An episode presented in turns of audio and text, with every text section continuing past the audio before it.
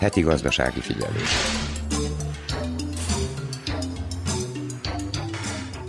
Két hónap alatt több mint 8000 munkavállalási engedélyt adtak ki külföldi állampolgároknak, 2021-ben 25 ezret, tavaly pedig 35 ezret. A külföldiek foglalkoztatására kvótarendszer érvényes Szerbiában, ami a hazai munkaerőpiac védelmét szolgálja. A munkáltatók csak abban az esetben alkalmazhatnak az adott munkahelyre külföldi dolgozót, ha hazai jelentkező nincs. Hegedűs Erika köszönti a heti gazdasági figyelő hallgatóit. Március 1-én lezárul két olyan törvény módosításának és kiegészítésének a vitája, amely a külföldiekről, illetve a foglalkoztatásukról szól. Egyébként a jogszabályok a belügyminisztérium hatáskörébe tartoznak. A két szabály módosításával Szerbiában digitalizált engedélykiadási eljárás lesz majd érvényben, ami tovább egyszerűsíti a folyamatot a külföldi munkavállaló és a szerbiai munkaadója számára egyaránt. A heti gazdasági figyelőben a kormány száz napja kapcsán Szerbia gazdasági eredményeit elemzi a közgazdász. Beszámolunk a jogászkonferenciáról, amelynek a témája a gazdasági jog volt. Fogyasztóvédelmi ismeretterjesztő előadást tartottak az Óbecsei Közgazdasági és Kereskedelmi Középiskolában. Erről is szó lesz. A fogyasztóvédelmi mellékletünkben a banki adataink és a pénzünk védelméről beszél a szakember. A vállalkozói mellékletben szobakerékpáros zentai edzőről hallhatnak. Az idegenforgalmi mellékletben a vajdasági épített örökségről szóló sorozatunkban ezúttal a topolyai katolikus templomban található kriptáról lesz szó. Ennyi a kínálatból. Ha felkeltettük érdeklődésüket, tartsanak velünk. A munkatársak Csubriló Zoltán, Nagy Emília, Csekit Teodóra, Verica Polyákovics és Dragan Vukmirovics nevében tartalmas időtöltést kívánok.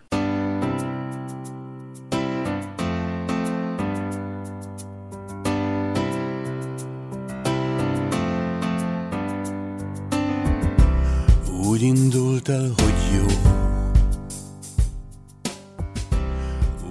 úgy indult el, hogy jó lesz majd. Úgy érezted, hogy szép. Úgy érezted, hogy szép lesz majd. De az álmok nem teljesültek, és jönnek sorban a meglepetések. Azt gondoltad, hogy jó,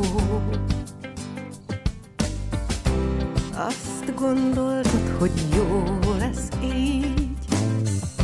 Azt képzelted, hogy szép?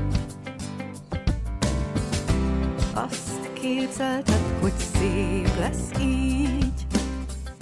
Most már látod, hogy félrevezettek És jönnek sorban a meglepetések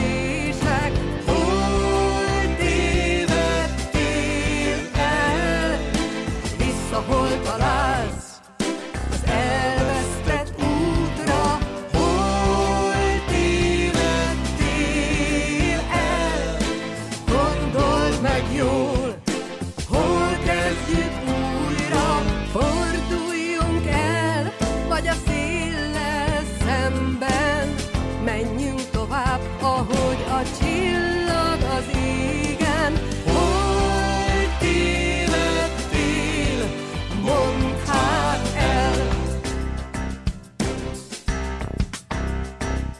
az Újvidéki Rádió. Gazdasági figyelő.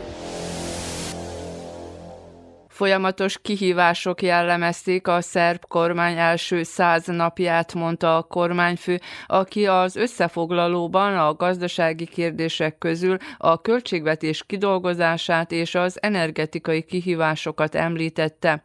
Azt is elmondta, hogy rekord összegű 550 milliárd dinárt szántak befektetésekre, de a bérek, illetve a jövedelmek további növelése is tervben van.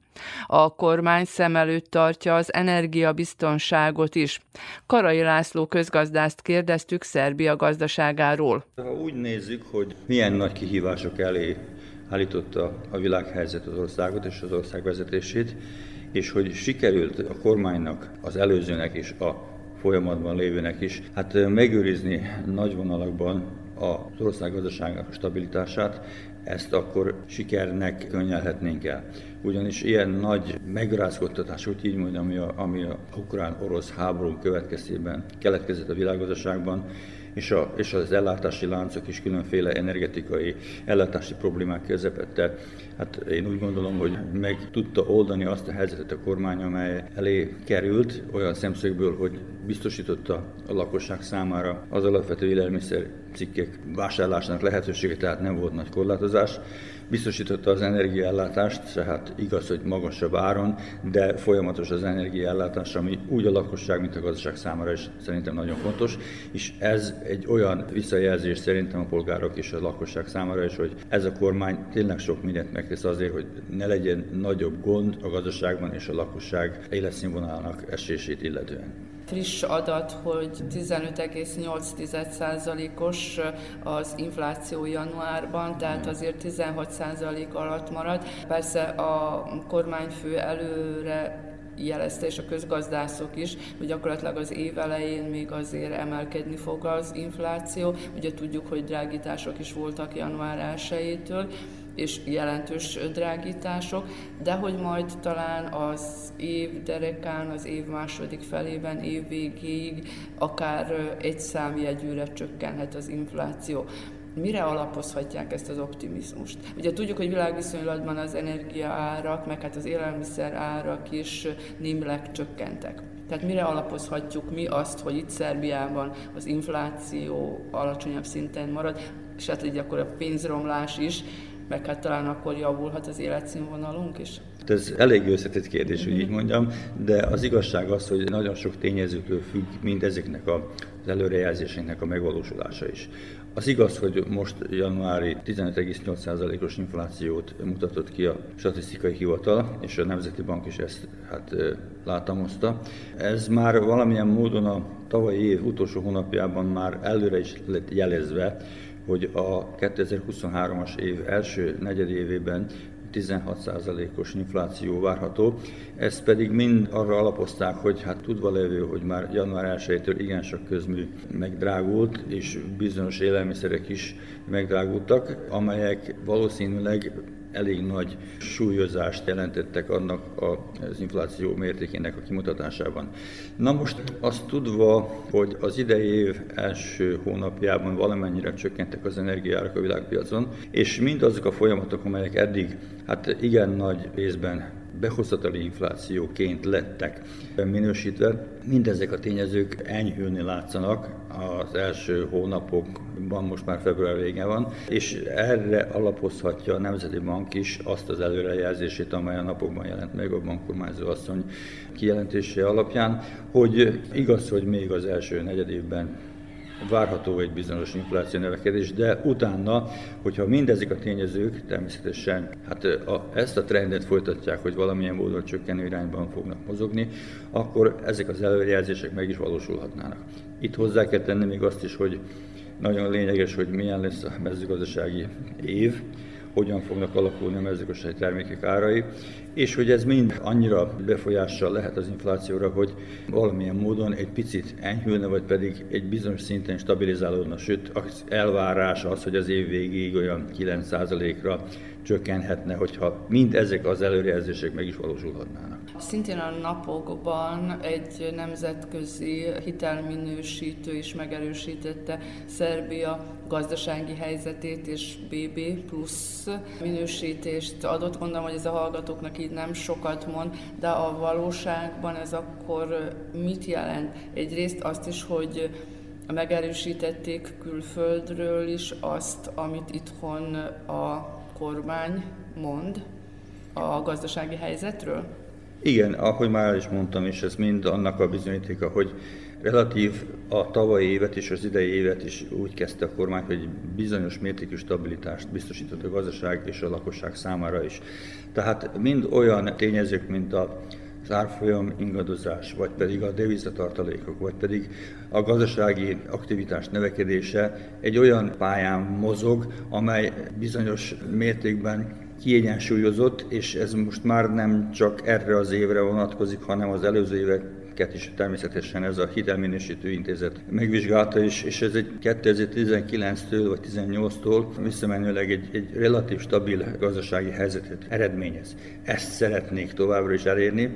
Igaz, hogy ez a BB plusz, amit a Fitch Ratings hitelminősítő ügynökség bejelentett, ez továbbra is annak a tendenciának a, a bizonyítéka, amit eddig is már többször bejelentettek, tehát fél évenként szokták megjelentetni ezt az országokra vonatkoztatott hitelminősítést. Tulajdonképpen ez azt jelenti, hogy mennyire bízhatnak meg a befektetők az ország gazdaságában, és hogy mennyire hitelképes és mennyire biztonságban tudja hát a hiteleket visszaadni, tehát kifizetni mindazoknak a hitelezőknek, akiket bizalommal voltak az ország iránt, hogy ide fektették be pénzüket. Talán ide tartozik az a megjegyzés is, hogy nem régiben, körülbelül egy hónappal ezelőtt állampapírokat bocsátott ki Szerbia, és hát ezek a tőzsdén jegyzett állampapírok 10-15 éves futamidővel, és hogy van érdeklődés, tehát heti szinten több millió darabot adnak el. Megjegyzem, kis névértékű állampapírokról van szó, de gyakorlatilag a jövő évi megfizettetés az ilyen 92-3 dináros összegű, tehát akkor az, hogy külföldiek vásárolják Szerbia állampapírait, ez is egyféle bizalom Szerbia iránt? Vagy, vagy csak pusztán azért vásárolják, mert hogy itt nagyobb a nyereség a kamatokból?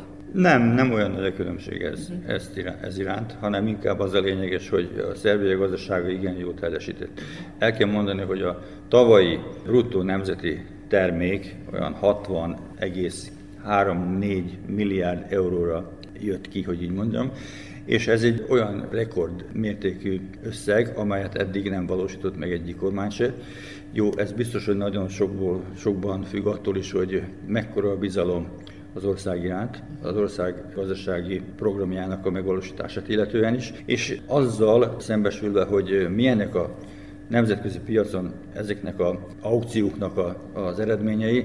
Szerbiának igen jól sikerül megvalósítani azt az elképzelését, hogy relatív alacsonyabb áron tehát kamaton tudja értékesíteni mindazokat a kötvényeiket, amelyek hát valamilyen módon a az ország gazdaságát és pénzügyi forgását biztosíthatják. Szerbiai polgárok is a tőzsdén hozzájuthatnak? Hozzájuthatnak, de nagyobb összeget kell közvetítővel, tehát a, a, a brokerházakon keresztül, de nagyobb összegű tételeket lehet csak ilyen módon megvásárolni. Tehát nem egy-két darabot 90 Nem, hanem, dinárért, na, hanem igen, igen, igen, hanem 200, 300, 400 ezer dináros, vagy sőt millió értékű részvények nagyságáról beszélünk. A jegybanknál tartva gyakorlatilag gyakorlatilag most már lassan egy éve a jegybank folyamatosan, szinte minden hónapban emeli az alapkamatot. Ez van, akinek jó, van, akinek nem jó, viszont az alapkamat növeli a törlesztő részleteket, hogyha valakinek hitele van, viszont azt is tudjuk, hogy gyakorlatilag három éve, vagy talán most már több mint három éve stabil az árfolyam. Kinek jó ez, vagy kinek nem? Hát ez mind ahhoz fűződik, amiről már szó is volt, hogy stabilan kell valamilyen módon a gazdaságot működtetni. De mennyire mesterséges ez az árfolyam? Szerintem nem mesterséges, ugyanis fedezete van mind abban a devizatartalékokban, amelyeket a napokban is megjelentettek, hogy most már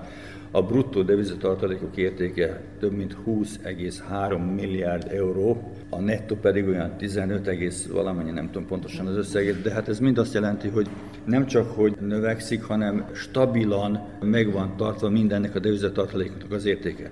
Ez egy nagyon lényeges eleme mind annak a deviza árképzésnek, vagy árpolitikának, amelyet a kormány folytat. Olyan szemszögből, hogy ez is azt jelenti, és most a Fitch Ratings is megerősítette, hogy egyik nagyon lényeges eleme az ország gazdaságának a stabilitását illetően és megítélését illetően az, hogy a devizárfolyam stabil. Tehát jó pár évre visszamenőleg egy relatív enyhe ingadozást mutatott. Igen, igen, igen, az, az tényleg egy nagyon jó. És a, a gazdaságnak nagyon fontos az, és nem csak a gazdaságnak, a befektetőknek is mind nagyon lényeges az, hogy stabilitás és egy kiszámítható folyamat legyen szem előtt. Tehát mind azt jelenti, és szerintem a polgároknak is jó, hogyha tudják, hogy körülbelül milyen áru az a deviza, amelyet szeretnének esetleg vásárolni vagy felhasználni, hogy tudnak előre gondolkodni, tudnak számításokat végezni mindazonáltal, hogy az ő elképzeléseik megvalósulhatnának. Tehát az a lényeges, hogy ez a devizárfolyam egy nagyon fontos eleme mindennek a stabilitásnak, amit, amiről már szó is volt, és amit a kormányfő is kihangsúlyozott, hogy egyik a legfontosabb értékeinek a jelenlegi kormányt illetően is. Most mindez közgazdász szemmel nézve egy normális gazdasági közgazdasági folyamat. Mindennek ellenére azért az emberek panaszkodnak, tehát a drágításokat veszik többnyire észre, akár a közmű számlákon, akár a, a piacokon. Tény, hogy január 1-től megemelték a, a minimálbért, az adómentes része is, ami a vállalkozók részére kedvező, tehát az is magasabb lesz. Természetünkből fakadó az, hogy elégedetlenek vagyunk, és mindig többet akarunk. Tehát most nem közgazdász szemmel nézve, hanem a polgárok oldaláról nézve. Nyilván lehetne rosszabb is a helyzet, de miért nem érezzük azt? Vagy csak azért, hogy elégedetlenek vagyunk, azért nem érezzük? Hát ez egy nagyon jó kérdés, és igen, igen, nehéz rá egyértelmű választ adni, de hát megpróbálom. Én úgy gondolom, hogy az, erme, az emberi alaptermészet az, amely mindig előre és jobbat szeretne önmagának és a legközelebbinek, és ez egy olyan mozgatórugó, ami természetesen ezt a, hát ahogyan is mondta, elégedetlenségét, vagy bizonyos fokú elégedetlenségét váltja ki, de ez nem jelenti azt, hogy minden rossz. Sőt, én úgy gondolom, hogy ezek a vívmányok, amelyeket a kormány hát biztosított, hogy maradt az ellátás minden szinten, tehát ahol nem, nem voltak olyan nagy, nagy bukások, vagy, vagy olyan nagy problémák, mint esetleg, ahogy olvashattuk a nyugati sajtóban, hogy megszűntek áruk, vagy pedig korlát, vagy pedig olyan magasra szökkent bizonyos energiáknak az ára, hogy az emberek sajnos be kellett, hogy csukják azt a tevékenységet, vagy bezárják azt a tevékenységet, amelyel foglalkoztak. Az biztos, hogy nem a legmagasabb szinten van az itteni, hogy is mondjam, életszínvonal. De hát ezt nem lehet már holnapra elérni. Sokkal több jó hír és sokkal több jó gazdasági megmozdulás és folyamat megvalósítása kellene. Ez természetesen arra is utal, hogy mindezek a külföldi beruházások, amelyek bejöttek Szerbiába, itt is el kell mondani, hogy a tavaly évben eddig rekordnagyságú 4,4 milliárd eurós külföldi beruházás valósult meg Szerbiába. Ez egy nagyon lényeges eleme, is. igen, nagyon lényeges eleme mindannak, ami, ami hát a gazdasági fejlődést irányítja és mutatja. És amit szintén elmondtak a kormány képviselői, hogy 8,9%-osra csökkent a munkanélküliek száma, sőt, bizonyos helyeken, városokban már nem lehet megfelelő munkaerőt találni. Most némi cinizmussal azért megjegyezve, ez nem csak a foglalkoztatás növelése miatt történt, hanem elvándorlás is volt. Bár mondjuk a járványidőszakban azért tapasztaltuk, hogy volt, aki visszajött, mert hogy máshol külföldön megszűnt a munkahelye. Ez, ez mind így igaz, de szerintem továbbra is én csak itt a szűkebb környezetünket nézzük gazdaságot, hogy milyen gyárak és milyen üzemek nyílnak meg, amelyek igen nagy számú alkalmazottal szeretnének működni, és ez mind az, annak a jele, hogy van mozgás, tehát gazdaságilag van perspektíva pont olyan irányban, hogy hát előre mozduljon a gazdaság és fejlődjön. Nem egyszerű, mert most látjuk, hogy milyen nehéz világgazdasági közepet, gazdasági helyzet közepette dolgozik majdnem minden állam, hogy így mondjam, hogy dolgozik, és ez mind, eh, hogyha nem lenne, biztosan, hogy még gyorsabbá tehetné ennek a gazdasági fejlődésének az ütemét. Meglátjuk, hogy hogy fog alakulni. Az idei az előrejelzések szerint igen, hát komplex lesz, hogy így mondjam, de hát ez mind attól függ, hogy a tényezők hogyan fognak alakulni. Lehet, hogy nem lesz, de lehet, hogy lesz, vagy még hatványozottabban.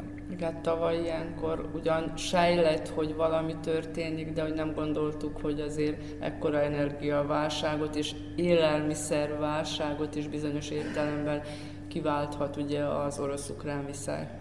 Sajnos ez mindig így van, és, és még a mai napig is ezek a hatások alakítják és irányítják a gazdasági életet, és sajnos a, a mi, az egyszerű polgárok mindennapjait is. Az árbefagyasztásokat is már érintettük, de én úgy gondolom, hogy azok az árbefagyasztások hát akkor szükségszerűek voltak. Közgazdasági szemmel nézve az árbefagyasztás sose nem egy pozitív folyamat, mert természetesen megszünteti azokat a lehetőségeket, amelyet a piac hát irányít, irányítana és a vevőnek lehet, hogy jó, de az Igen, az értékesítő vagy a gyártónak ez természetesen negatív előjelő jelenség, amely hát bizonyára visszaveti cégek fejlődését, és vagy pedig olyan problémák elé helyezi őket, hogy át kell struktúrálni az egész vállalkozást, vagy a munkaerő számát csökkenteni. Á, igen, tehát gyakorlatilag tavaly tavasszal az a mezőgazdasági termények kivitelének a korlátozásai ellen is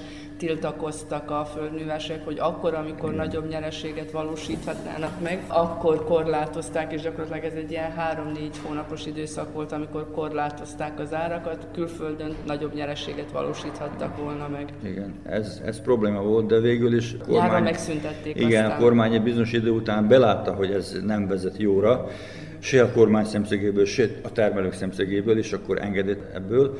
És most is ez történt január végén, vagy most február elején, hogy felszabadította bizonyos hústermékek árait, amelyek szintén olyan helyzet, tehát a termelők és a tenyésztők olyan helyzetbe kerültek, hogy majd, hogy nem, hát már jól áron alul, a termelés áron alul kellett, hogy értékesítsék ezt az, ezt az árufajtákat. Na most ez segítség lehetne, hogyha ilyen szabad árak lennének a termelők, a tenyésztők számára. Tehát most a lakosság ennek megint a másik oldalán van. Igen, tehát azért most itt mondták, hogy gyakorlatilag nincs oka, hogy, hogy emeljék, nyilván majd meglátjuk, hogy emelik-e, viszont most szintén a napokban tej és tejtermék behozatali vámot vetettek ki. Na most az viszont a hazai termelőknek, mert hogyha vannak annyian, akik termeljenek az üzletbe, vagy eladásra. Ugye az, az előbb említett okok miatt, hogy sokan megszüntették, abba hagyták a termelést, a gyártást, tehát akkor ez meg a hazai termelőknek lehet, hogy védjék a hazai termelést. Teljes mértékben így van, ahogy tetszik mondani, mert az utóbbi időben látjuk, az utóbbi hát pár hónapban is mindig probléma volt a tej árával. Tehát olyan helyzetbe kerültek a tenyésztők és a termelők, hogy majd, hogy nem, a nagy tejgyárak kényekedve szerint kellett, hogy értékesítsék a, a tejet, és le is csökkentették az állatállományt. És akkor jött megint az a helyzet, hogy hát hiány van tejből, hazai tejből. Akkor most ilyen módon próbálják a tenyésztőket és a termelőket ösztönözni, arra, hogy valamilyen módon hát visszatérjenek erre, ebbe az ágazatba. Ez pedig nem lesz egy gyors folyamat. Igen, ez hosszú folyamat. Ez hosszú folyamat, igen. Itt az Újvidéki Rádió. Gazdasági figyelő. Magyar Kanizsán a gazdasági jogról tanácskoztak a vajdasági magyar jogászok a jogászegylet éves találkozóján. Csubriló Zoltán összefoglalója. Az elmúlt években a koronavírus okozta nehézségek, most pedig az orosz-ukrán háború nagy hatásokat gyakorolt a gazdasági jogra, bonyolítva annak működését. Ezt a hatást pedig nem csak a jogrendszer, hanem a lakosok is megérzik szerte a világban. Ezekhez kell, hogy alkalmazkodjanak a jogi képviselők, mondta Lakatos Adrián, az esemény társszervezője. A konferenciánk, mely a modernkori kihívások a gazdasági jogban nevet kapta, rendkívül aktuális téma, hiszen gazdaságunk egyre gyorsul, szélesedik, bővül. Mégis az elmúlt években mind a koronavírus, mind az orosz-ukrán háború rendkívüli nagy hatásokat gyakorolt rá, bonyolítva annak működését, nem csak Szerbiában, egész Európa szerte, sőt, talán az egész világ szerte. És ezt nem csak a társadalmunk érzi meg, hanem az egész jogrendszerünk, és a teljes jogrendszerünknek és jogászainknak alkalmazkodnia kell hozzá, miatt nagyon fontos, hogy naprakész információval rendelkezzenek jogászaink. Egyébként ezek az események, a, az információcsere mellett nagyon fontosak abból a szempontból, hogy ez az az alkalom, amikor a fiatalabb jogászok megismerkedhetnek az idősebb kollégáikkal, amikor tapasztalatot gyűjthetnek, amikor még a hallgatók találkozhatnak azokkal a személyekkel, akiknél esetleg később munkába állnak, vagy akiket mentoruknak nevezhetnek később, akár a bíróságon, akár hivatalokon, akár egy ügyvédi irodában. Melyek a fő témakörök? Ami a témaköröket illeti, igyekeztünk úgy összeválogatni, hogy kellőképpen gyakorlatiasak legyenek, de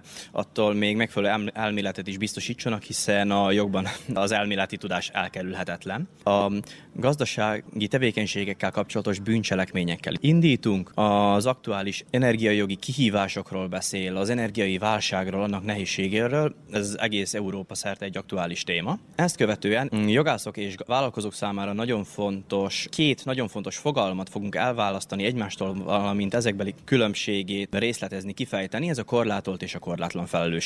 A Vajdasági Erdei közvállalat munkájával is meg fogunk ismerkedni. Sokan nem tudják, hogy egy közvállalat munkája mennyire kacskaringos, mennyire szártaágazó tud lenni. Ezután kedvezünk a vállalkozó szelleműeknek. Dr. Dudás Attila és dr. Bumford Tivadar által íródott Vágj bele kézikönyv, mely kezdő vállalkozóknak íródott, és tulajdonképpen a vállalkozásokhoz szükséges jogi hátteret mutatja be, kibővítve a gazdaság tapasztalt vállalkozó gazdasági ismereteivel, tanácsaival, praktikáival, mindenképpen ajánlom azoknak, akik vállalkozást akarnak indítani, és emellett, ha már Magyar Kanizsán vagyunk, a Magyar Kanizsa történelmével is megismerkedhetünk, Mészáros Zoltán történész jóvoltából. A mai világban mi az, ami legjobban foglalkoztatja a jogász szakmát? Mik azok a kihívások, mik azok a jelenlévő problémák, amivel leginkább kell foglalkozni? Ami a mai világban leginkább foglalkoztatja a jogászokat, főként a fiatalabbjait, az azt hiszem, hogy a technológia és az informatika fejlődése, ugyanis a mesterséges intelligencia világszerte egyre intelligensebb, és a jogász munkát változtatni fogja, ez elkerülhetetlen. Beszélnek már olyan mesterséges intelligenciáról, amely képes szerződést létrehozni, amely képes jogi tanácsokat adni. Az internet világának elterjedésével az adatvédelem is egyre szerteágazóbb, külön terület lett számunkra az internetjog, az adatvédelmi jog, foglalkoznunk kell a GDPR-ral. Azt hiszem, hogy ez a legaktuálisabb és a, az új generáció jogászainak mindenképpen új kihívásokat fog hozni. Én ezt próbálom pozitívan megélni. Nem hiszem, hogy a mesterséges intelligencia mondjuk veszélyt jelentene a jogász szakmára, csak egyszerűen megváltoztatja majd annak jövőbeni működését, lehet, hogy éppen a segítségünkre válik, ki tudja.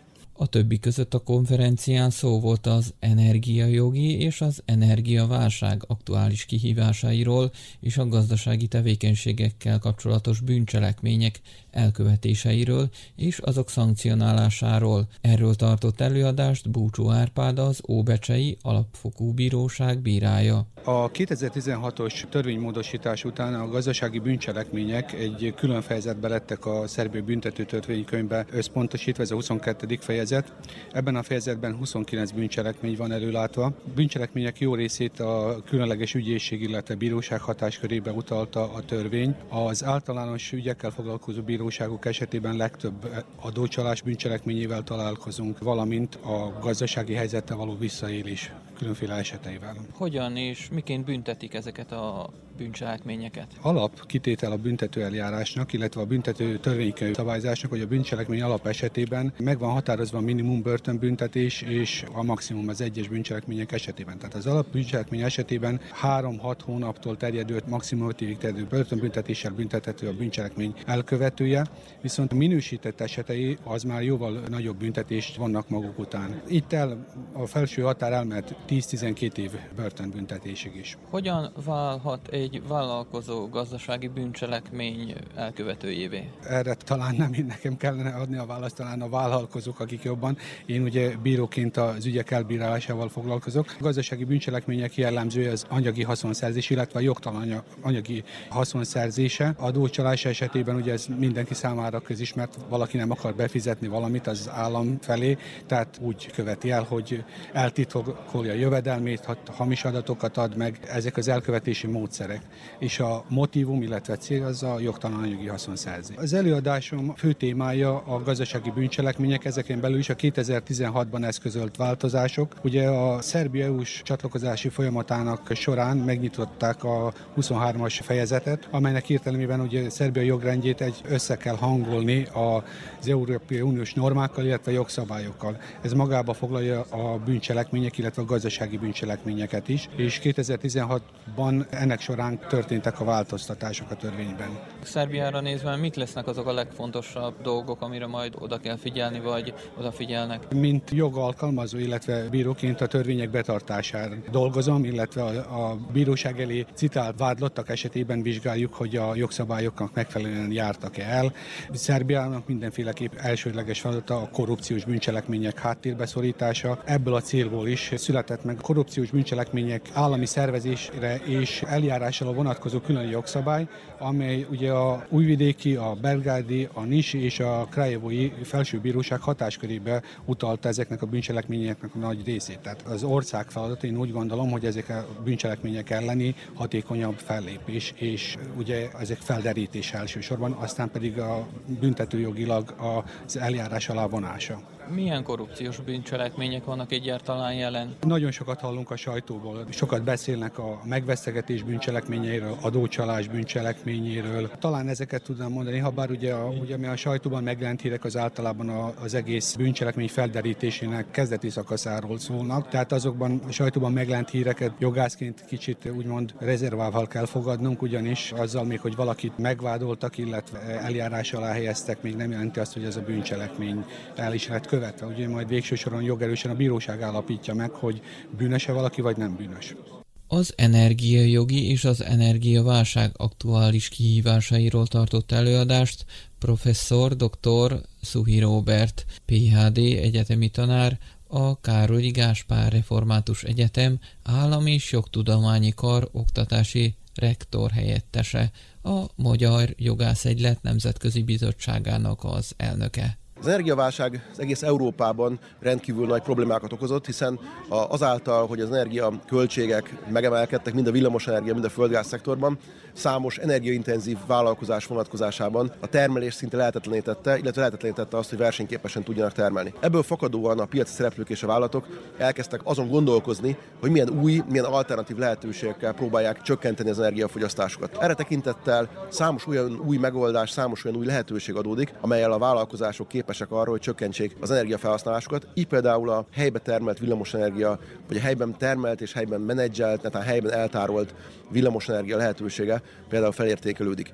Így például az Európai Unió szabályozás és a hazai szabályozás is lehetővé teszi, hogy energiaközösségek jöjjenek létre. Az energiaközösségek az azt jelenti, hogy néhány vállalat összeáll, és közösen telepítenek akár harmadik helyszínen naperőműveket, ezeket egy egységes rendszerbe foglalják, ezeket saját maguk menedzselik, és gyakorlatilag termelőként és fogyasztóként is egyúttal meg tudnak jelenni az energiapiacon. Ezek a modern lehetőségek, amelyek nyilván akkor jók, hogyha szükséges támogatás is kapcsolódik hozzá, hiszen az átmenet rendkívül nehéz. Kétségtelen tény, ezek az új rendszereknek, az új helyben termelt energia termelés lehetőségek megvalósítása rendkívül költséges, azonban számos olyan forrás és számos olyan támogatás áll rendelkezésre, illetve jövőben is számos olyan támogatás várható, sok forrásból, akár az Európai Uniótól is, amelyek segítségével ilyen projektek megvalósíthatók lesznek. Hiszen, hogyha az energia átállás nem valósul meg, és egyébként pedig az energiaárak ilyen magasan maradnak, akkor komoly veszélybe kerülhet a termelés, hiszen energiaárak mellett a legtöbb szektorban nem tudnak majd termelni. Ez igaz az acélgyártástól kezdve az élelmiszeriparon át. És látjuk azt, hogy egy globális verseny van,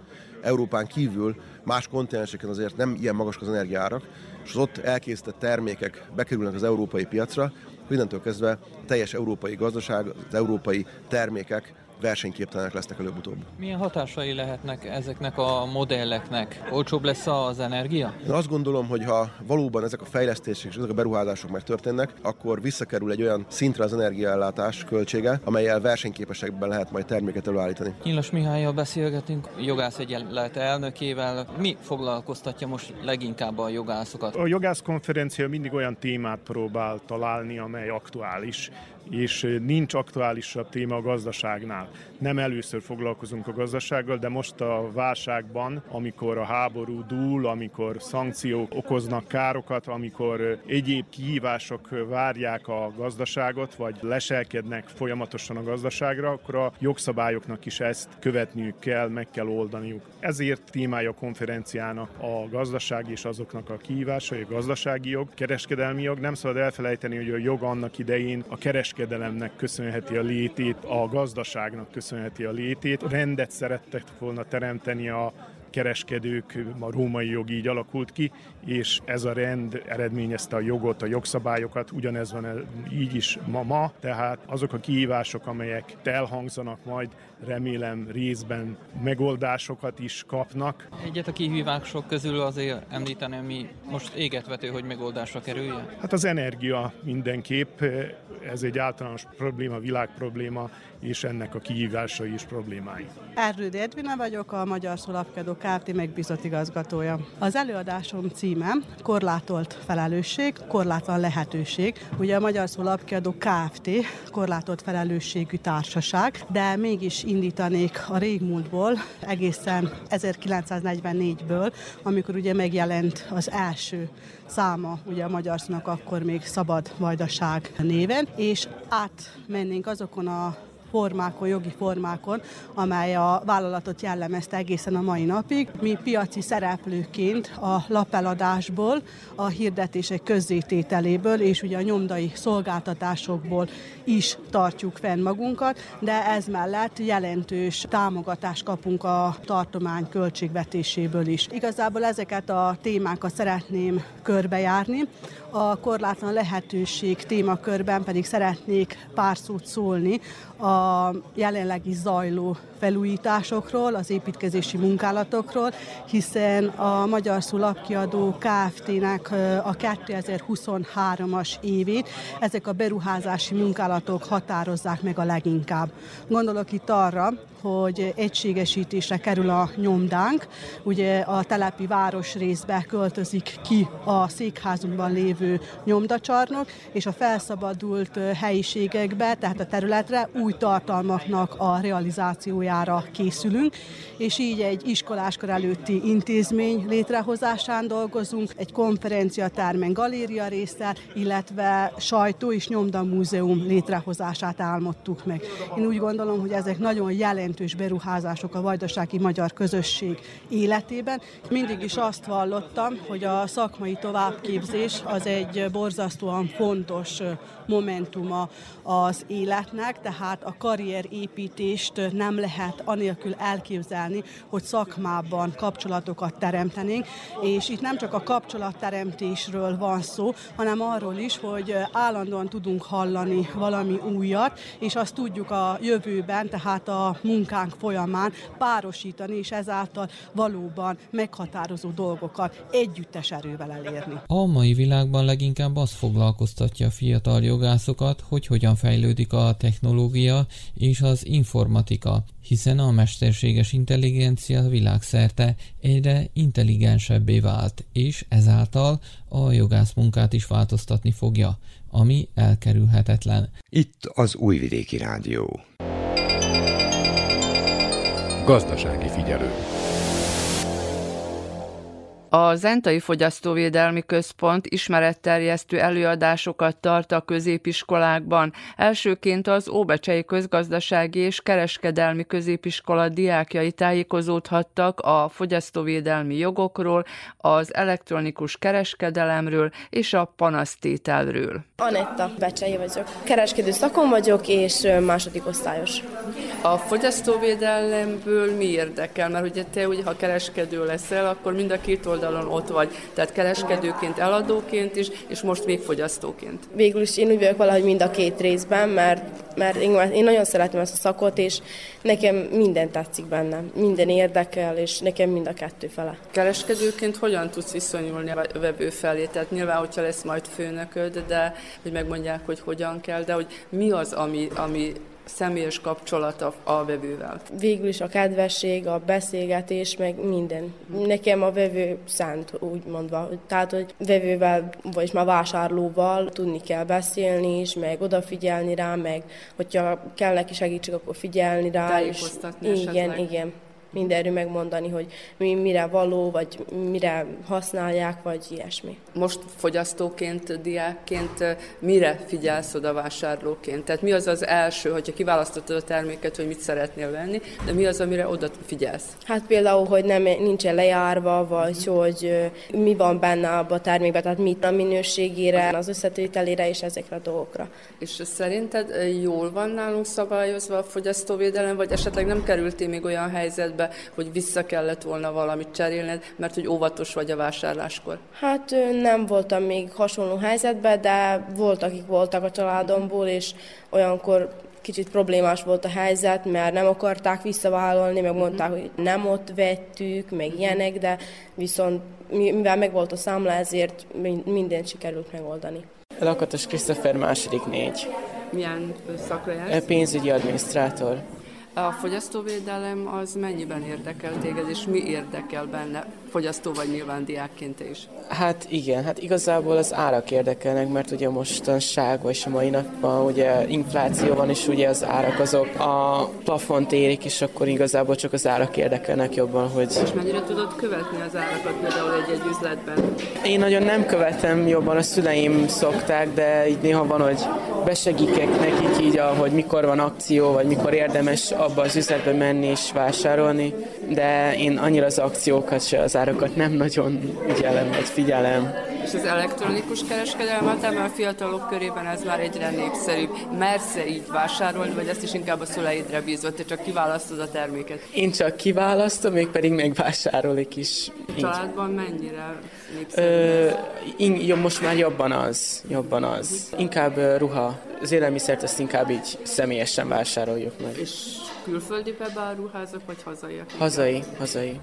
Hilda Miskova nevem, közgazdasági tantárgyakat tanítok, a kereskedőknek és a közgazdászoknak. Miért tartják fontosnak a közgazdasági és kereskedelmi középiskolában a fogyasztóvédelmi oktatást, és nem csak tantárgyként, hanem így ismeretteljesztő előadásként is, mint például ez? Igen. Tehát ezek a témák olyan témák, amelyek a mindennapi életben, tehát mindenkit érint. A közgazdászokat és főképp a kereskedőket pedig sokkal közelebbről, mivel ők ezeket a témákat óráról órára tanulják, és persze gyakorolják ugye az üzletekben, gyakorlaton, és muszáj tudják, mivel nagyon sok megtévesztő reklámok léteznek, ugye, és a, mégis illene a közgazdászoknak és a kereskedőknek tudni, hogy mik azok a megtévesztő dolgok ezekben a témákban, mire, milyen jogaik vannak a kereskedőknek, a vevőknek, tehát ezek mind olyan témák, amelyek nagyon közel állnak ugye ezekhez a, a témakörökhöz, meg a kereskedelemhez.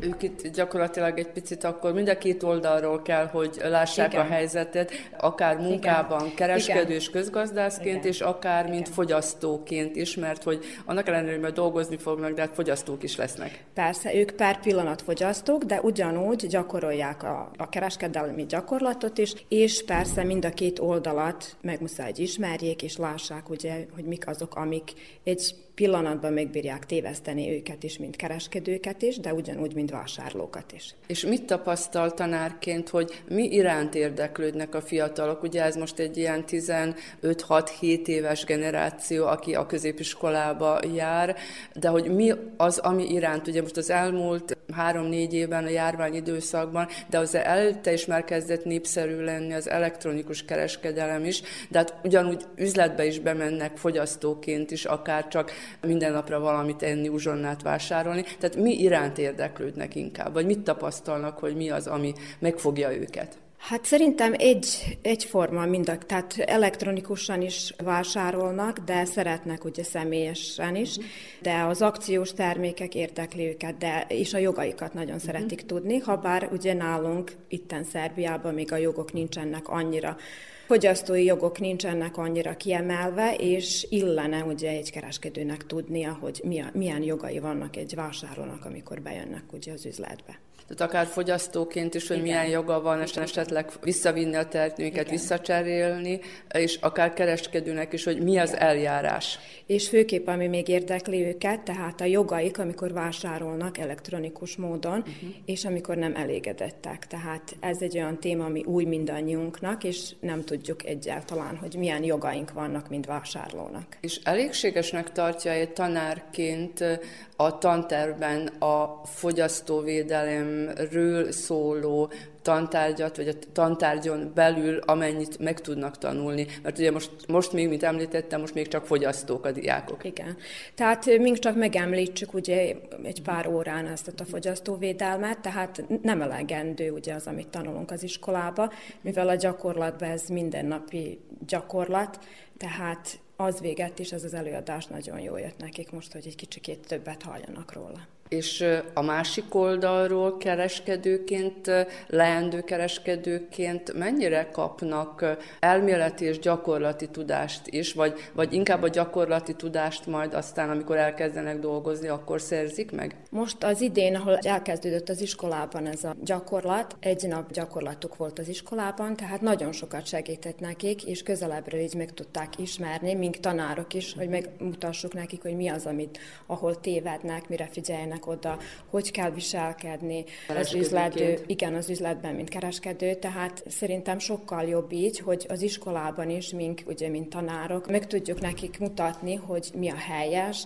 mit Itt szabad, mit nem helyes, igen, itten gyakoroltunk is, és ahogy most elkezdtek gyakorlatra járni az üzletekben, pozitív visszajelzés a diákoktól is, meg az üzletvezetőktől is. Tehát, hogy már nyilván szabadabban igen, találják Igen, tehát jobban. tudják, hogy mik a munkakörük, tudják, hogy mit kell egy kereskedőnek, hogy csináljon, hogy egyszerűen sokkal Más az jobb. elmélet, meg más a gyakorlat. Más, más, de így sokkal jobb. Tehát fölkészülten mennek gyakorlatra. A fogyasztóvédelmi gyakorlati kérdésekről, az elektronikus kereskedésről és a fogyasztói jogokról tájékozódniuk kell a fiataloknak is, mondja Száva Vujicica, az Entai Fogyasztóvédelmi Központ munkatársa. Mindenki fogyasztó, és akkor amikor már fel kell, akkor már megy a rádióban a reklám, felkeltő figyelmet, szóval próbálják azt, hogy esetleg, hogy a mai napon milyen programokat csinálnak, programszervezésektől kezdve, szóval van a szórakozástól, az étkezésig, mindenfajta téma, és mi elő akarjuk készíteni gyerekeket, hogy azért amikor vásárolnak, milyen fajta élelmet, milyen uzsannákat vegyenek, tájékozódjanak, hogy milyen vásárlási lehetőség van, hol lehet vásárolni, mikor érdemes venni akciós terméket, mikor nem, vigyázni kell arra, hogy mielőtt lejár a terméknek a, hogy a szavatóság ide, akkor még nincs elromolva az áru, de azért figyelni kell a színét, minden más a vásárlás előtt, vásárlás után megint, ha ha megveszünk valamit, és nem tetszik, vagy romlott, akkor megint milyen jogai vannak az, hogy esetleg visszacserélje a terméket, visszakapja a pénzt, illetve reklamációt nyújtson be. Nemrégiben módosították pár évvel ezelőtt a szerbiai fogyasztóvédelmi törvényt, amelyet összehangoltak az uniós szabályokkal. Mennyiben változott, és milyen fogyasztói jogok vannak Szerbiában? Tehát mik a legfontosabbak? Hát a legfontosabb fogyasztói jog azt először is, hogy az ember, ez, ez már régóta van tíz fogyasztói alapvető jog, senkinek se árthat az, amit megvásárol, végülis a személyeknek az egészségén az első. Ne legyenek átverések, szóval olyan formában, hogy amikor valaki sérült ebben a vásárlásban, inkább ugye a fogyasztó, lényegében ő veszi az árut, akkor különböző hamisítmányokról vannak szó. A legújabb törvény inkább hangsúlyt ad arra, hogy milyen fajta reklamációk vannak, az elkereskedelmi különösen, akkor a médiáknál, a médiatörvénynél, hogy hogyan tudsz elállni egy szerződést, ha megveszed a mobiltelefon. Itt rengeteg olyan, is. így van, a szolgáltató általában mindent ki akar fizetetni, még azt is, amit nem tett meg. Mindig a lényegében az, hogy ugye amikor kapott valami telefonkészüléket, vagy akármilyen készüléket, azokat vissza kell szolgáltatja. A másrészt meg csak addig fizesse, ameddig van neki az a szerződése, ameddig. De ha megszakítja előbb, akkor természetesen nem fizethet duplán, illetve büntető. Itt ugye az Óbecsei Közgazdasági és Kereskedelmi Középiskola diákjai hallgatják meg ezt az előadást. Mit tapasztal, ugye tanár volt, hogy mi iránt érdeklődnek, vagy mit tudnak a diákok, és mi iránt érdeklődnek, és nem diákként, hanem fiatal fogyasztóként? Ennek az iskolának ilyen nagy hagyománya van, és nagyon ugye a kereskedelmi szempontból is van is kereskedelmi tagozatuk, és ők is, meg minden mások kíváncsiak arra, hogy körülbelül hogyan alakulnak az árak, ezt tanulják is, hogyan alakulnak az árak, milyen fajta akciók vannak, miért léteznek az akciók, mi az az életszínvonal, mi az a fogyasztói kosár. Ezeket ő alapvetőleg veszik az iskolában, de, de vannak dolgok, hanem nem magánemberként. Mint magánemberként. Mint hát, vásárló.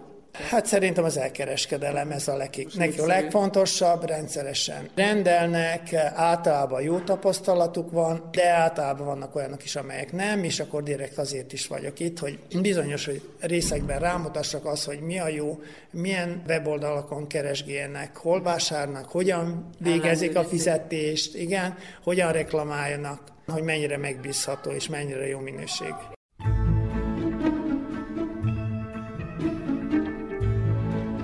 Tudatos vásárló. Fogyasztóvédelmi percek az Újvidéki Rádióban, a Zentai Fogyasztóvédelmi Központ támogatásával. A fogyasztóvédelmi mellékletben a banki adataink és a pénzünk védelméről beszél Nagy Mékúti Tibor, az Entai Fogyasztóvédelmi Központ munkatársa. Ha ilyen gyanú merül fel, akkor legelőször is forduljunk ahhoz a bankhoz, akinél ez megtörtént, egy bizonyos magyarázatért, remélhetőleg, hogy az esetek zömében én úgy gondolom, hogy ők tudnak rá magyarázatot adni. Megtörténhet egy egyszerű könyvelési hiba is, ami hát bosszantó, de végül is nem a világ vége, ezt ki lehet javítani könnyen. Amennyiben a bankrendszert valaki föltörte, és úgy jutott hozzá akár az adatainkhoz, akár a pénzünkhöz, hát ez már nagyobb probléma, ez már banknak kötelessége ugye az ügyfeleinek a védelme, tehát... És értesíteni is őket, akárhogy volt egy ilyen eset? Hát igen, megtörténik az, hogy mivel ember találta ki ezt a rendszert is, ugyanúgy emberek próbálkoznak a föltörésével, több-kevesebb sikerrel, tehát nem kell nekünk ettől félnünk, mert mikor zsebünkbe tartjuk a pénzt, akkor is megtörténhet sajnos lopás, tehát ez, ez mióta a világ világa, és mióta a pénzt föltalálták, azóta a pénzt lopják is. Tehát gyakorlatilag először is forduljunk a bankunkhoz, amennyiben nem kapunk megfelelő magyarázatot, akkor vannak minden országban megfelelő bűnöldöző szervek, akik nél megtehetjük a feljelentést. Tehát az első körben, hogyha egy gyanús összeget, gyanús tétel találunk a kivonatunkon, a banki kivonatunkon, akkor első körben a bankhoz kell fordulni, de hogyan tudjuk azt bizonyítani, hogy ezt valóban nem mi költöttük el? Mert akár le is tagadhatjuk. Hát igen, ez ne, bizonyítani nehéz. Na most a kereskedő valószínű, ő is rendelkezik megfelelő adatokkal arra bizonyos napra, esetleg kamerafölvétellel, hogyha még időben megjelenünk, mert ugye kamerafölvételek egy bizonyos idő után törlődnek, tehát napokon belül. Gyakorlatilag van egy pár módunk arra, hogy illetve lehetőségünk arra, hogy ezt ennek utána járjunk, hogy valóban mi történt, de hát hogyha valóban ilyen történt, akkor tanácsolnám, hogy minél előbb járjunk az ügy végére, mert az idő múlásával persze a dolgok felállítődnek. Na általában azért nem szokott lopá, nem lopásról van szó, hanem egyszerű hibáról a hiba, ugye említette, hogy lehet könyvelési hiba is, akkor ez, ahogy megjelent a számlákon, úgy el is tűnhet onnan, hogy ha könyvelési hiba volt. Tehát ezt valaki azért észreveheti, hogy csak könyvelési hibáról van szó, hát és rossz utalásról? Remélhetőleg, remélhetőleg ezeket kijavítják általában, és hát, hát ez egy enyhe ijedelmény, vagy bosszankodáson kívül más következménye nem lesz neki, úgyhogy esetleg a bank, ha ő tévedett, elnézést kér, ha mi tévedtünk, és mégiscsak mégiscsak elköltöttük azt a pénzt, amiről nem tudtunk, hát szintén megeshet. Fogyasztóvédelmi percek az Újvidéki Rádióban, a Zentai Fogyasztóvédelmi Központ támogatásával. Gazdasági figyelő. A vajdasági magyar vállalkozókat bemutató sorozatunkban ezúttal zentai szobakerékpár edzőről hallhatnak. Fagyas Andrea egy több mint tíz kerékpárból álló géppark tulajdonosa, ahol a tekerni vágyókat fogadja. A jelenleg kizárólag az edzésből él férjének azonban állandó munkahelye van. A jövőben szeretnék bővíteni az edzőtermet. Nagy Emília hangfelvétele. Honnan jött az ötlet, hogy ezzel foglalkozzon, és mikor? Onnan jött az ötlet, hogy nekem nagyon megtetszett ez a mozgásforma, és mivel saját magam is elkezdtem edzéseket tartani, saját emberkéknek, Férjem úgy gondolta, hogy mi lenne, hogyha itthon, mivel van hely, építenénk egy termet a ház után, és akkor itthon is tudnék edzéseket tartani. És ez jelenleg így működik, ezt a kötetlen beszélgetésben megvitattuk, viszont készül egy terem. Igen, így van. A házat a Prosperitátin keresztül vásároltuk, és akkor ugye ez kikötés, hogy őtőlük engedélyt kell kérni, és ez meg is történt, úgyhogy tavasszal elindul a az építkezés, és akkor hát remélhetőleg télen már oda fogunk tudni bevonulni az edzésekre. Jelenleg pedig itt a nappali ad helyet az edzéseknek. Honnan volt erre kezdőtőke esetleg kölcsönt kellett felvenni, vagy, vagy önerőből, spórolt pénzből, hogy sikerült ezt kialakítani? Már magát a, a gép parkot, hogyha így mondhatom, Igen. tehát gondolom több bicikli van. Igen, kölcsön lett fölvéve, és abból lett a 11 bicikli megvásárolva, meg most még ugye bővítjük majd kettővel. A termet azt is úgy szintén önerőből, hát az edzésekből a befolyt összeg, ugye abból építgessük van már valamennyi félretéve, és akkor az a kezdő tőkének megfelelő, abból el tudjuk kezdeni. Azt is elmondta a kötetlen beszélgetésben, hogy kizárólag ezzel foglalkozik jelenleg. Igen, így van. Tehát ez a bevétel a férje, mivel foglalkozik? Ő osztóítjavon dolgozik, ilyen földműves szövetkezetbe, mindenes. Úgyhogy szerelni is szokott, meg ha éppen tavasszal szántani, vagy vetni kell aratni, akkor kombájt is szokta hajtani, traktort is, úgyhogy minden ilyesmit visszatérnék akkor magára, hát úgymond vállalkozásra, vagy erre a kis foglalkozásra, amiből most a bevétele származik. Hányan jönnek el egy edzésre, és mondjuk hetente hány edzés sikerül megtartani? Maximálisan 11-en tudnak eljönni egy edzésre, Heti szinten jelenleg most hét edzés lesz, ugye kedden csütörtökön kettővel megyünk, a többi napon egyel. Most úgy néz ki, hogy minden tele van, úgyhogy mindegyik napom tele van. Az ünnepek után lehet, hogy ugye le akarják a felszedett kilókat dolgozni. Én ennek nagyon örülök.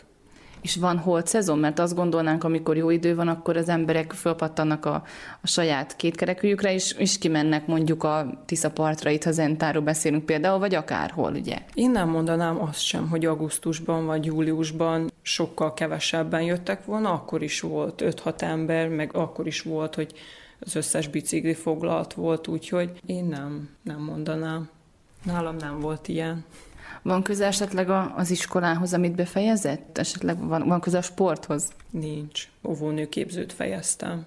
És esetleg annak volt köze ahhoz, hogy ezzel kezdett foglalkozni, hogy, hogy nem kapott a, a szakmába munkát? Igen, igen, mert akkor, mikor befejeztem, akkor nem kaptam munkát, akkor máshol helyezkedtem el, utána lett két kis családom, ugye, és akkor hát ő mellettük sokkal jobb így, hogy itthon tudok lenni.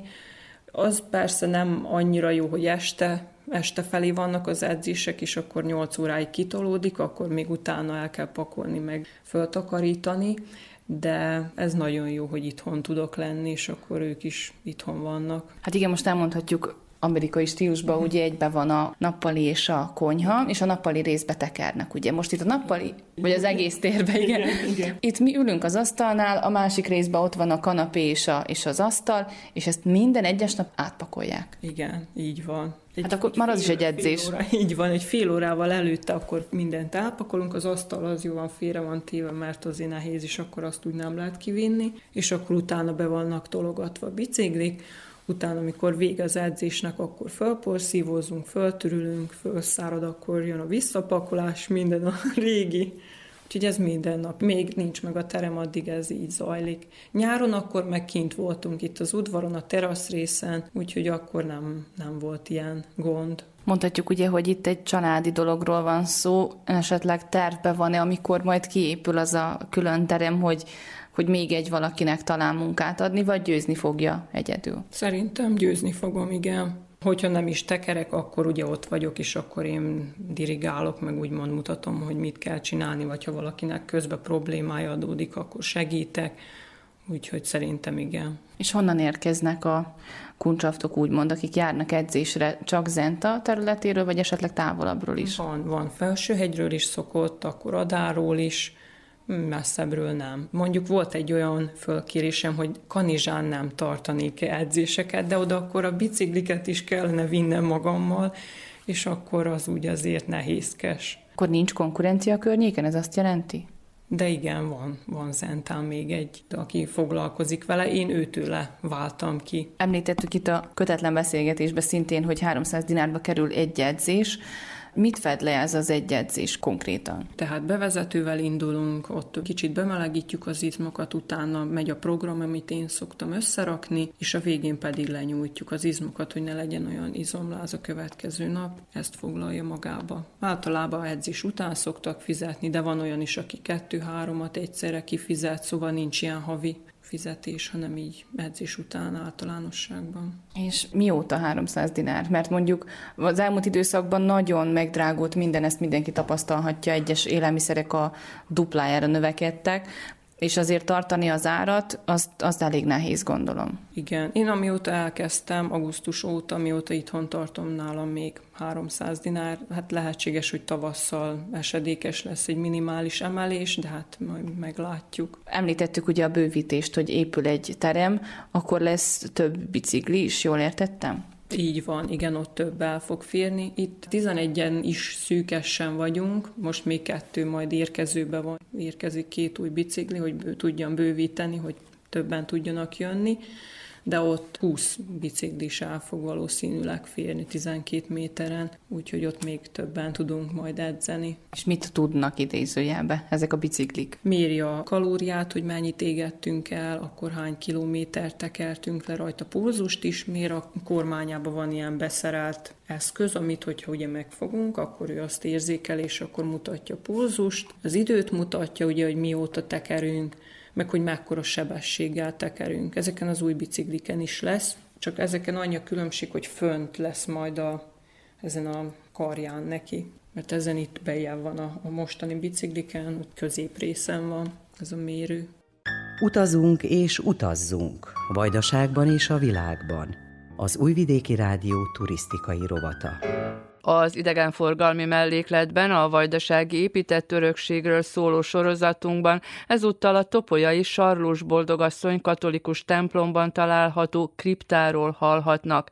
Novemberben nyitották fel ugyanis a Kraj család kriptáját, ami a templom tatarozásának keretében történt. A sírbolt feltárásáról és a Kraj család történetéről Szakály József plébános beszél. 2022-ben készült egy tervdokumentáció a templom teljes felújítására, amely magában foglalta azt is, hogy a templom teljes állagfelmérését el kellett készíteni. Ebben benne volt az is, hogy különböző georadarokkal átvilágították a falakat, a templom alapjait, az égvilágon mindent. Ez egy hosszabb folyamat volt nyilván. Ez egy hosszabb folyamat, tehát ez majdnem egész éven át tartott. Fantasztikus mérnöki munkát végeztek egyébként a, a szakemberek, és ennek kapcsán merült fel az az igény, hogy nézzük meg, hogy ez a hatalmas márványlap, ami itt van a templom közepén, a templom szentének a közepén. Ez valóban rejte egy kriptát? Ha igen, akkor mekkorát? Ha tényleg kripta, akkor vajon kik nyugosznak benne? Ugyanis a templom építési naplója egy árva szót nem, nem ír arról, hogy, hogy itt igazából kripta lenne. És egyébként hány éves a templom? A templom 1904-ben kezdték el építeni, 1903-ban kezd, kezdik el bontani a régi templomot, a 18. század közepén Topaját újra telepítik, akkor épül itt egy barokk templom, egy kisméretű barokk templom, és annak tudtuk, hogy van kriptája, vagy volt kriptája, és 903-ban azt lebontják, 904-ben elkezdik építeni ezt a mai nagy templomot, 906-ban készen van ez a nagy templom építészetileg, elkezdik használni, 907-ben be is rendezik. Viszont az építési naplom, ami tényleg minden részletre kiterjed, egy árvaszót nem szól a kriptáról. Annyit tudtunk, hogy a régi barokk templomból áthozták az itt látható márványtáblákat, amelyek az akkori kegyúri családnak, a Kraj családnak állítanak emléket. Azt tudtuk, hogy áthozták a régi barokk templomból Krajpál táborszernagy bárónak a szívét, hiszen őt Budapesten a, a belvárosi főplébányán temették el, de a szívét egy urnában hazahozták, és ez a barokk templomba került elhelyezésre. Ezt is áthozták, és ez beépítése került itt egy külön fali fülkébe, ezt is tudtuk. Viszont, hogy azok az emberek, akiknek a márványtábla itt van, tehát a táborszernagy fia, unokája és dédunokája, hogy ők valóban itt nyugosznak-e, vagy pedig a barokk templom lebontásakor felszámolásra került esetleg a kripta, és mondjuk a márványlap itt maradt emlékbe, ezt nem tudtuk. Ugyanis a leírás is hiányzott, de a márványlap is olyan hatalmas, és mint a fölmérésben kiderült, több mint egy tonna, sem 1918-ban az imperium váltáskor, sem 44-ben, az újabb impériumváltáskor nem sikerült kinyitni. Tehát megtaláltuk a nyomokat, hogy feszegették, hogy próbálták kifosztani a kriptát, tehát próbálták kinyitni, vagy föl, fölemelni ezt a márványlapot, és nem sikerült. Akkor, amikor 47-ben a kastélyból, a mostani Városi Múzeumból a plébániának ki kellett költöznie, akkor a plébáni archívum egy jó része elveszett. Az elvtársak erre természetesen nem vigyáztak, hát az ő érdekük ez nem, nem, nem ez diktálta. Azt mondják a városi plegykák, hogy mágián égették el. Tehát ezért nincsen semmilyen leírás a kriptáról. És akkor fölmerült igény, fölmerült a kérdés, hogy meg lehetne ezt szervezni. Tomik Nimrod a jelenleg a plébánia paszta és tanácsának a fő titkára, most ilyen új elnevezések vannak Szlávko Püspök úr óta. És egyébként és egyébként történész. Ő nagyon szerette volna ezt a munkát már korábban elvégezni, de ezt már elődönné Ferenc atyánál is ezt kezdeményezte. Akkor a Covid és minden más miatt ez elmaradt. Most viszont olyan szerencsés csillagzat alatt alakultak a dolgok, úgy néz ki, mert kapcsolatba kerültünk pont a tervdokumentáció készítése kapcsán Biacsi Karolina művésznővel, hiszen ő mérte föl a templom kő díszeit, és azoknak a, a restaurálásáról ő készített egy tervdokumentációt, és ő felajánlotta, hogy szívesen eljön segít nekünk, mert neki van egy olyan hatalmas emelő szerkezete, amely ilyen nagy márványtömböket emelni tud. És sérülés nélkül természetesen, tehát hogy bármi sérülés van, akkor esetleg ő azt utána meg tudja javítani, vagy hát rendbe tudja tenni, de hát reméljük, hogy ilyenre nem kerül majd sor. Na és akkor felvettük a kapcsolatot az illetékes szervekkel, a Szabadkai Műemlékvédelmi Hivatala is, tehát akikkel kell, hogy tényleg ez egy szabályosan történő dolog legyen. Partnerünk volt a Városi Múzeum is, hiszen ők éppen azon dolgoznak, hogy egy kétrészes filmben mutassák be Kraj Pál táborszernagy életét. Az első rész már el is készült. Így van. És hát a második rész pedig pont a topolyai időszakával foglalkozik, és akkor jött az ötlet, hogy akkor egy harmadik rész is készül, ami viszont esetleg éppen a kriptával tudna foglalkozni, ha tényleg Miközben ott vannak. nem tudták, hogy mit fognak Nem találni. tudjuk, hogy mit fogunk találni. És elkészült a terv, és halottak napja után akkor neki estünk, és ki kijelöltük a napot, hogy na, akkor megpróbáljuk. Hallatlan munka volt, tehát, tehát nem is gondoltunk bele, hogy ez mekkora márványlap, és hogy mit találunk itt igazából. Igazából el sem tudom képzelni, hogy akkor, tehát gyakorlatilag több mint száz évvel, akár 150 évvel ezelőtt is, hogy ezt hogy tudták mozgatni, amikor önöknek ilyen nehéz volt ezt.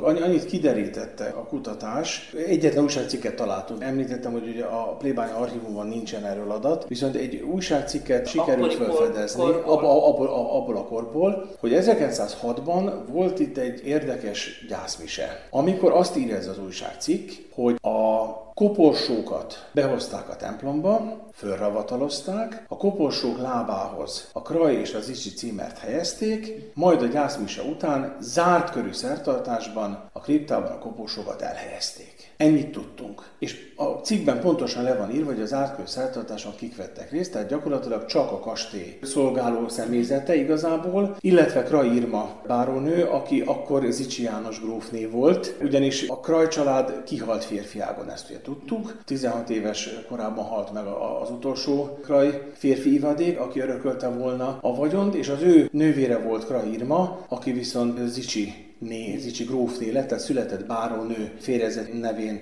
Zicsi János grófné, és az ő vonalán került Zicsi kézbe topolya. És ennyit tudtunk az egész szertartásról, de, de hogy hány koporsó volt pontosan, erről már megosztanak a vélemények. A történészek állítanak valamit, de bizonyítékunk nem volt rá semmi. Száj hagyomány útján Semmi. sem. Érdekes módon nem. Tehát egyik elődöm sem nyittatta ki a kriptát. Ugye érthető, hát itt mentek az impérium váltások, senki nem tudta pontosan, hogy mi fog Tehát a történni. szűk családi A, körben. a csa- család viszont nem hiszen, hiszen a család kihalt, ugye a maga Kraj család. Azt tudtuk, hogy Irma, Kraj Irma 99% hogy, hogy nem itt van, aztán persze a történetek kikutatták, hogy 100% hogy nem itt van, hiszen őt a Zicsi család, a gyermekei a Zicsi családi kriptába temették már el, hát természetesen az édesanyjukról van szó. Annyit tudtunk, hogy Kraj Irma rengeteget tett topolyáért. Ő nevéhez fűződik a Csáki iskola, mai nevén pénzelése is, a nővérek letelepítésében rengeteget segített, és a templom fölépítésében is, hiszen az ő férje Zicsi János gróf, aki akkor a kegyura volt a, templomnak, 83 éves volt már akkor. Nem is sokat járt topolyára, hiszen rengeteg Zicsi birtok volt szerte Magyarországon, sokkal nagyobb kastélyok, sokkal nagyobb épületek, és igazából figyelemmel kísérte az építkezést, rengeteg pénzt. Mai értékben euró milliókat költött az Zicsi gróf erre a templomra, de nagy valószínűséggel Irma volt az, aki a feleség, aki intézkedett megőrizhetett. És ez bizonyítást is nyert, ez az érdekes, mert nagyon nagy nehézségek árán, de ki tudtuk nyitni végre a kriptát. Akkor mit találtak?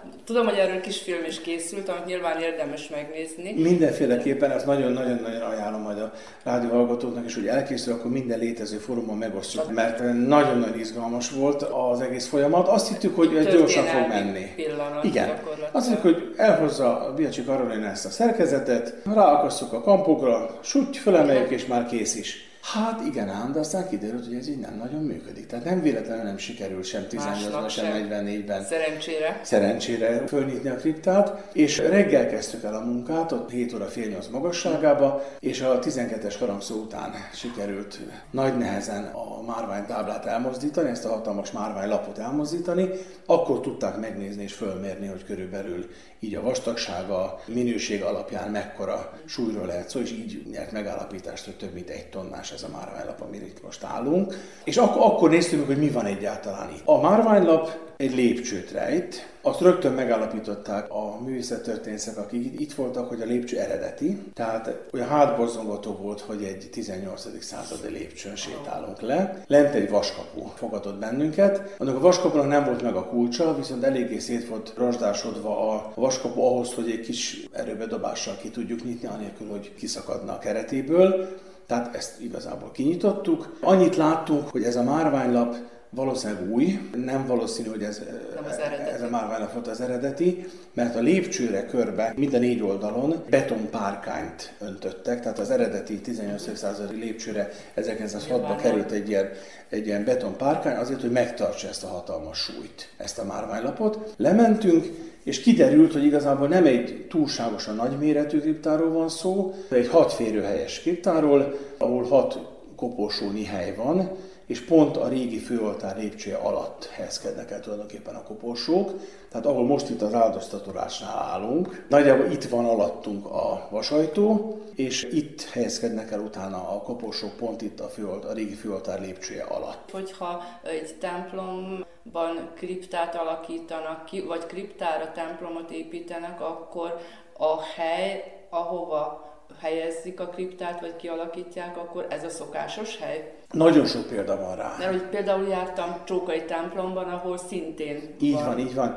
Tehát Ugye a közép-európai gyakorlat az volt, amit ugye sokszor nem értenek azok az emberek, akik azt mondják, hogy hogy, hogy nincs joga az egyháznak hitközségi pénzeket beszedni, de hát bizonyos értelemben van, hiszen az egész templomi finanszírozási rendszerünk tulajdonképpen az újkor óta úgy néz ki, hogy a kegyúri rendszer tartja fönn a templomokat, és ez a kommunizmus után nem lett rendezve. Tehát igazából nekünk most a templom felújításához nem a hívektől vagy az államtól kellene pénzt kérni, hanem az Icsi gróftól. Hiszen ennek a templomnak az Icsi gróf lenne a kegyura, illetve az ő leszármazottai.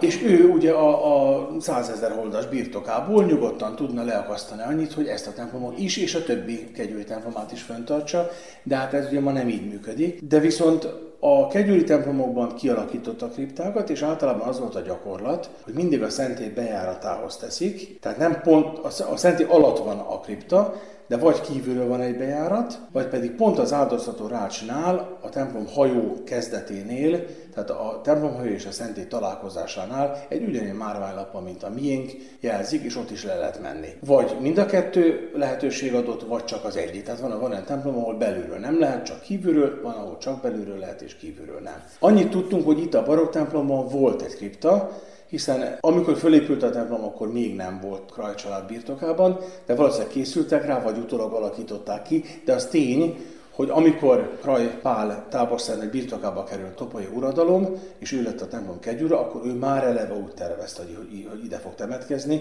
Tehát vagy volt már kripta, vagy akkor alakította ő ki, ez biztos. Tehát az eredeti barokk templomban megvolt a kripta. És nekem az volt a feltételezésem, és ezt megerősítették a történészek, én nem vagyok történész, de egyházi tapasztalatból én azt mondtam nekik, hogy tudva azt, hogy az eredeti barokk templom szentélye pontosan ott volt a mostani, és a mostani nagy templom pontosan azon a vonalon helyezkedik el, ahol a régi, a régi kis templom, csak háromszor akkora. Ebből arra következtethetünk, hogy az a márványlap, ami most lezárja a kriptát, az a régi barokk templom szentély végénél helyezkedett el. Tehát pont ott, ahol... volt. Pontosan, a... tehát akkora volt az a régi kis templom, hogy ez a márványlap már a hívek helye volt igazából. Nem csoda, hogy ezzel tudták elmozdítani, hogyha akkora. Így van. És, és egy darabban volt az egész. Egy darabban volt, most azt megállapítottuk, hogy ugye ez nem volt eredeti, Viszont az eredeti márványlapot megtaláltuk, ez egy érdekes dolog, és ugye megalapítás nyert azt, hogy, hogy egész délután, egész estig tartott tulajdonképpen ez a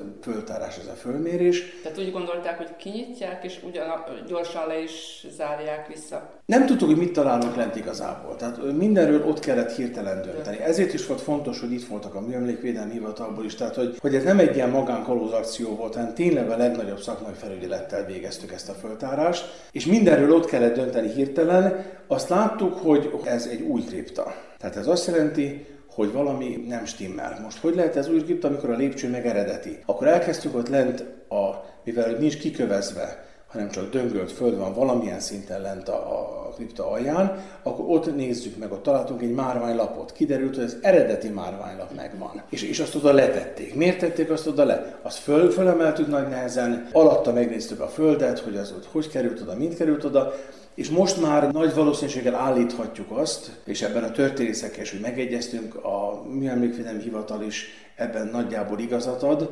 hogy körülbelül így történhetett a dolog, amikor a templomot lebontották 1903-ban, akkor a koporsókat elvitték. Nagy valószínűséggel a Kálvária kápolnába, ezt nem tudjuk, tehát forrás hiányában ezt abszolút nem tudjuk. Az biztos, hogy amikor elkészült a templom, és a templom be volt állványozva, az, az egész templom, akkor volt egy nagy munkás sztrájk. Tehát az állványzat elég sokáig ott állt bent az épületben, pedig már lebonthatták volna. És nagy valószínűséggel ezt az időszakot használta ki Krai Irma Báronő arra, hogy mentsük meg a kriptát. A lépcsőzet megmaradt eredetiben. Az eredeti kripta két vagy három lépcsővel mélyebb lehetett, mint a mostani, pedig a mostani is nagy, nagyon mély, 13-14 lépcső vezet le, tehát, tehát hallatlan mélyen van a kripta azt hiszem, hogy 3-3 és fél méter a, a mostani járószint alatt, ahol egyáltalán a kripta kezdődik, és ahol a kripta tényleges légtere van, tehát ha alatlan mélyen van, de még mélyebb volt az eredeti, és ezt valamilyen szinten föltöltötték. Nyilván tudták, hogy nem lesz itt több temetkezés, akkor nem igen, volt igen, akkor. így van, így van. Ez az, amiben nem voltunk biztosak. Hatalmas beton falakat építettek be, hogy azt az iszonyatos súlyt, ami a mostani szent és a, és a régi főoltár, azt meg tudja tartani, és kialakítottak hat fülkét, ebből az utolsó üres. Lehet, hogy itt Irma báronő grófné azt gondolta, hogy esetleg majd ő kerül, de vagy valaki, meghagyták rezervának, ezt az egyet kinyitottuk, hiszen ez nem volt befalazva, viszont a többi sírhely be volt falazva, és akit úgy döntöttünk, ez egy nagyon nehéz döntés volt, hogy a koporsókig nem bontjuk ki a kriptát. Tehát, kegyeleti okok miatt is. Biztos, hogy művészettörténetileg érdekes lett volna megnézni, hogy vajon milyen koporsók maradtak volna. is kellene, valamilyen ági. Hát igen, csak kérdés, hogy milyen ági, hiszen férfi ágon nincs kraj. Ez biztos, tehát ki, kitől kérjünk engedélyt. Én viszont plébánosként azt mondtam, hogy, hogy nem járulok hozzá. Tehát nem tudnánk meg sokkal többet annál, mint amit most is tudunk. Nem elég ok arra, hogy, hogy, hogy, hogy egy ilyen akciót elvégezzünk, úgyhogy igazából a befalazott sírokat, az öt befalazott sír nem bontottuk ki. És akkor újra szentelték? Igen. Tehát megállapítottuk, hogy tényleg a, itt a Márványtárban szereplő férfi kraj leszármazottak mind itt vannak, tehát a táborszár nagy fia, unokája és a kicsi dédunoka, 16 éves srác. Három generáció. Hát mind három generáció itt van. Itt van egy kisbaba korában meghalt báronő is az első fülkében, és itt van a Kraj Irma báronő, grófné, édesanyja is. Tehát nem csak az édesapa, hanem az édesanyja is. Ők vannak lent. És amikor mindent elvégeztünk, a mérnökök mindent fölmértek, mindent lefényképeztünk, lefilmeztünk, akkor azt mondtuk, hogy na, akkor úgy fogjuk lezárni, hogy akkor elvégezzük a szertartást, a beszentelést is. Ugye igazából, mivel nem történt sír felnyitás, de sokan Topolyan sem értették meg azok közül, akik aztán csak hangoskodtak és, és, és ellenkeztek. Ezért is tartottunk egy külön bemutatót utána, de nagyon sokan arra se jöttek el, pedig több mint 600-an voltunk, tehát, tehát nagyon, so, nagyon sokan voltak kíváncsiak, hál' Istennek erre az előadásra. Ennek azért nagyon örültem. Nézzük meg a tényeket. Tehát itt nem volt semmiféle sírrablás, semmiféle kegyeletsértés, az égvilágon semmi. Egy kriptát kinyitottunk, és lementünk a kriptába. Ez olyan dolog, mint a kimenjek a temetőbe egy sírhoz.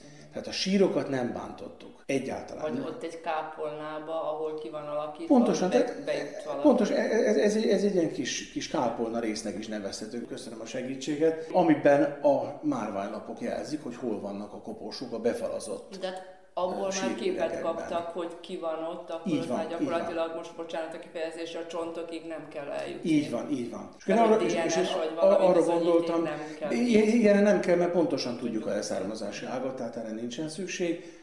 És akkor annyi- arra gondoltam, hogy akkor a beszentelést viszont végezzük el az a latin szertartás szerint, amit még ők is láttak. Ugyanis, igen, tehát hál' Istennek, hogy én liturgikával, tehát szertartástannal foglalkoztam, ebből írtam a magiszteri munkámat is. Hál' Istennek van a sekrestjében régi kalocsi rituálé, az 1900-as évek legelejéről, tehát tudtuk használni azt a könyvet, amit még ők is annak idején hallhattak, és két állomásos beszentelést végeztünk el, tehát lementünk, fölöltöztem teljes papi öltözékbe, és akkor lementünk. Ott is kész, készült egy film erről, ott is beszenteltük magát ezt a kápolnát és a konkrét sírhelyeket, utána följöttünk, bezártuk újra a vasajtót, és ö, ezzel hatalmas emelő szerkezettel visszahelyeztük a márványlapot. Tehát gyakorlatilag lezártuk a sírt. Igazából ez ugyanaz, mint halottak napján, amikor kimegyünk a temetőbe sírszentelni. Tulajdonképpen erről van szó, hiszen nem nyitottunk föl sírokat. Újra letettük a márványtáblát, újra befugáztuk, tehát ugyan, ugyanúgy befugáztuk a márványtáblát is, ahogy volt, pont azért, hogy ne lehessen nyitogatni, és hogy, hogy senki se érezzen kísértést arra, hogy most itt feszegesse. És ott kint pedig magát a sír helyet is, és az egész kriptát kívülről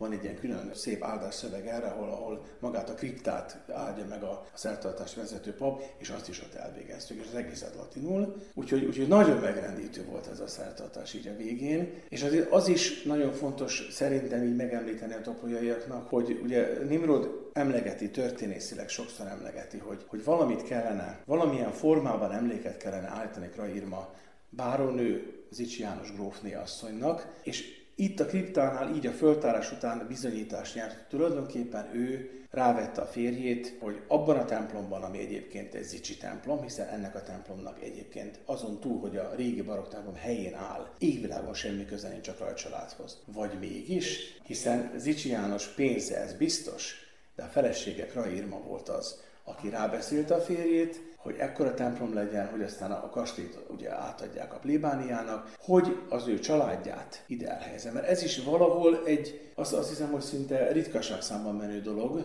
hogy egy kegyúri zicsi templomba egy kraj kripta kerül, és a, a márványlapon itt a fölirat, csak annyi szerepel rajta, hogy a krajovai és topolyai kraj család sírboltja. Ézicsi János gróf úr nem is itt temetkezett, tehát neki megvan a saját. Pedig, pedig azt hiszem, hogy az összes kegyőri temploma közül ez a legnagyobb. Büszke is volt rá, mondom, mai pénzben legalább 3-4 millió eurót költött ő erre az épületre, amit csak ő fizetett. Plusz még a rengeteg gyűjtés, plusz még az éjsesség adománya, plusz még a hívek adománya, tehát iszonyatos pénzeket ölt ő bele ebbe a templomba, de engedte a feleségének, hogy, hogy a kihalt, férfiágon kihalt krajcsaládnak ezáltal egy ilyen emléket állítson, hogy egy ilyen gyönyörű kriptát végül, végül itt a templomban, az eredeti kripta helyén, tehát pontosan ott, ahol az eredeti kripta volt, ott megőrizve a régi lépcsőt, 18. századi lépcsőt, az eredeti 18. századi márványlapot is, ezt mindent ott hagytunk, és ami mondjuk érdekes, hogyha majd száz év múlva esetleg megint föltárják, egy időkapszulát is azért levittünk, tehát készítettünk egy, egy iratot, amiben pontosan leírtuk, hogy mi történt, leírtuk azt név hogy kik vettek részt ebben a föltárásban, és azt is leírtuk, hogy, magukat, a sírokat nem nyitottuk ki, azt is leírtuk, hogy a beszentelés megtörtént, hogy én meg a plébános, aki ezt beszenteltem, tehát az én nevem is ott szerepel, és mindenkiét, aki, aki részt vett az akcióban, és ezt, ezt a, az időkapszát ott lent a, a kriptában ott hagytuk.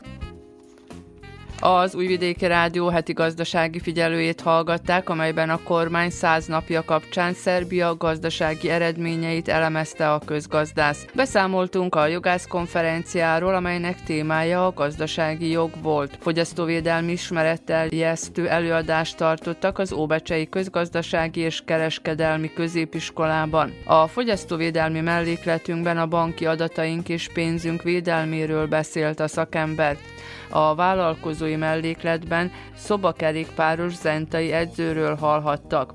Az idegenforgalmi rovatunkban, a vajdasági épített örökségről szóló sorozatunkban ezúttal a Topolyai Katolikus templomban található kriptáról volt szó.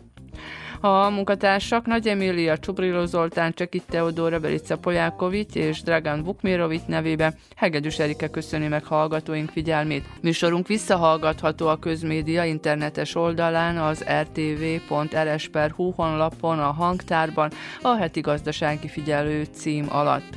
A jövő héten a szokásos időben kedden délelőtt a 10 és az esti ismétlésben a 8 órai hírek után jelentkezünk ismét. Mit leszünk? Remélem önök is.